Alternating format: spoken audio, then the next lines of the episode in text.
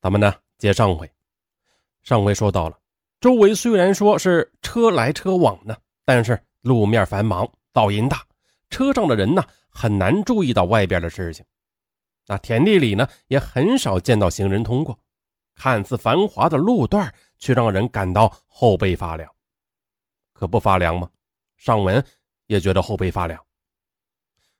后来转头一看呢，啊，急着录书了，背心忘穿，急忙穿上背心继续录吧。嗯，果然温暖了好多。那这回不凉了，咱们继续说吧。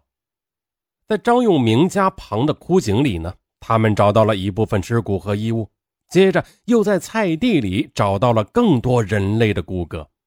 当时搜查人员曾说过，把泥土筛掉以后，剩下的就是骨头。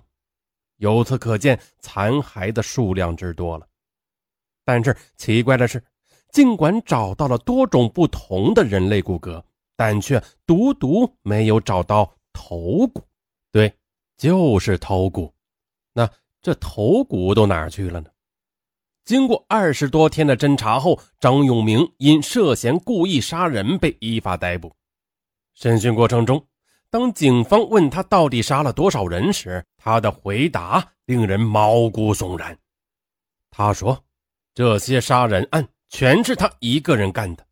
他在路上跟踪被害人，趁其不备，用皮带将他们勒死。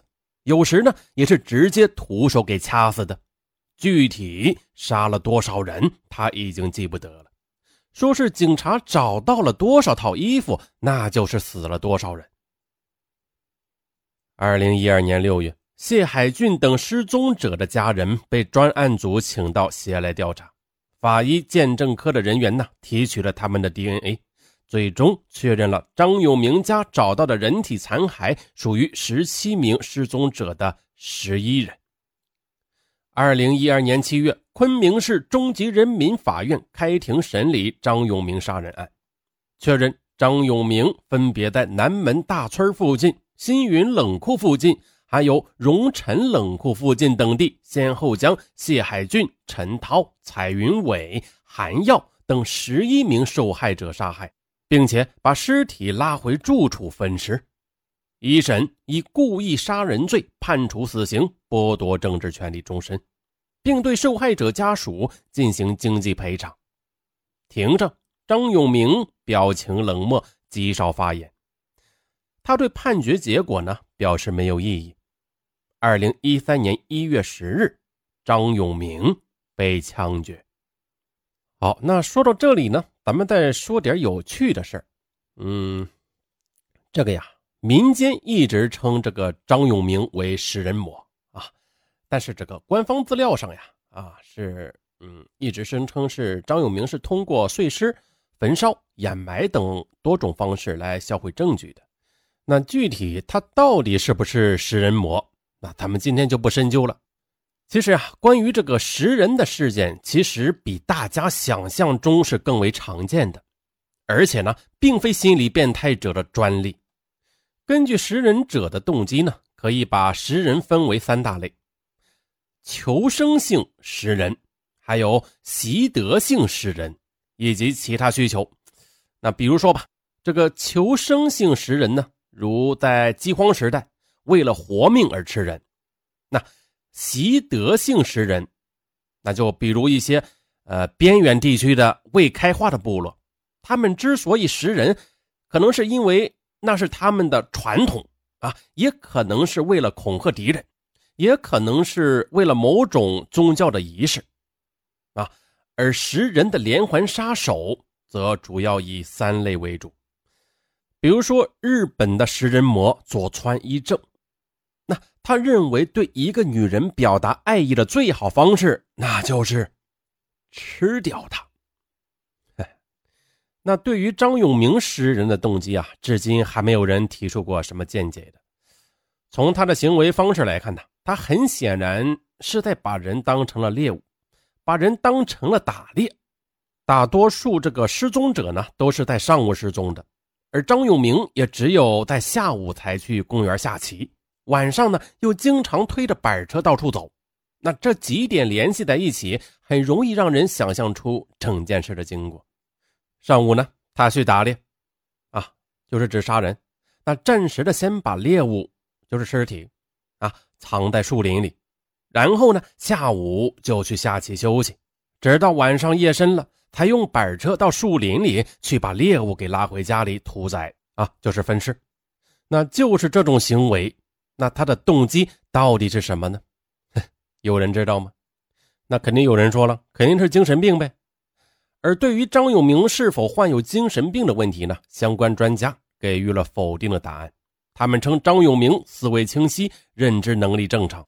这里啊，大家需要区分精神病和心理疾病。那张永明没有精神病，不代表他就没有心理疾病。那从他的行为推测呢，张永明极有可能是反社会人格障碍。而至于在开篇时候曾经提出过的啊张永明的暴力倾向，那有可能是来自家族遗传的观点啊，在这里呢也只能是持保留态度。张永明他出生于晋城镇的南门村，那是家里最小的孩子，上面呢还有两个哥哥和一个姐姐。从小的时候开始，他就是性格孤僻的人，他总是沉默寡言。身边的人呢都不太愿意和他交朋友。那张永明的母亲呢是个十分暴力的人，她呢曾经虐打二儿媳徐慧仙，导致两家的关系是极其的恶劣。而张永明的二哥能荣，哎，这个能荣是他二哥的小名啊，他呢也是于一九八零年在菜市场与邻居争吵时，用锄头击打对方的头部，几乎把对方的整个头都给除了下来。哎呀，这一家同时出了两个杀人犯，所以呢，邻居们提到张家的时候也是相当的惧怕的。那母亲和哥哥的暴力行径啊，似乎为后来为什么张永明会犯下那些恐怖案件提供了一个可能的解释。后来，按照认定的责任事实，依据有关法律规定，经云南省公安厅建议，依照法定程序和干部管理权限。对十二名责任民警做出了如下的处理决定：对前期已被免职的晋宁县原副县长、县公安局局长达其明和原晋城镇党委副书记、晋城派出所所长赵慧云，分别给予行政撤职、留党察看两年处分和行政开除、开除党籍处分。对晋宁县公安局副局长张平给予行政撤职、留党察看两年处分；对晋城派出所教导员李洪明、副所长田春给予行政撤职、留党察看一年的处分；对晋城派出所副所长杨志和民警陈华云、田坤给予行政记大过处分。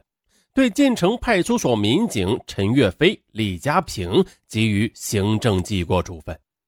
对于主播尚文啊，给予了呃，让我想想啊，呃呃，给予了呃积极录书啊、积极更新的口头表扬奖励。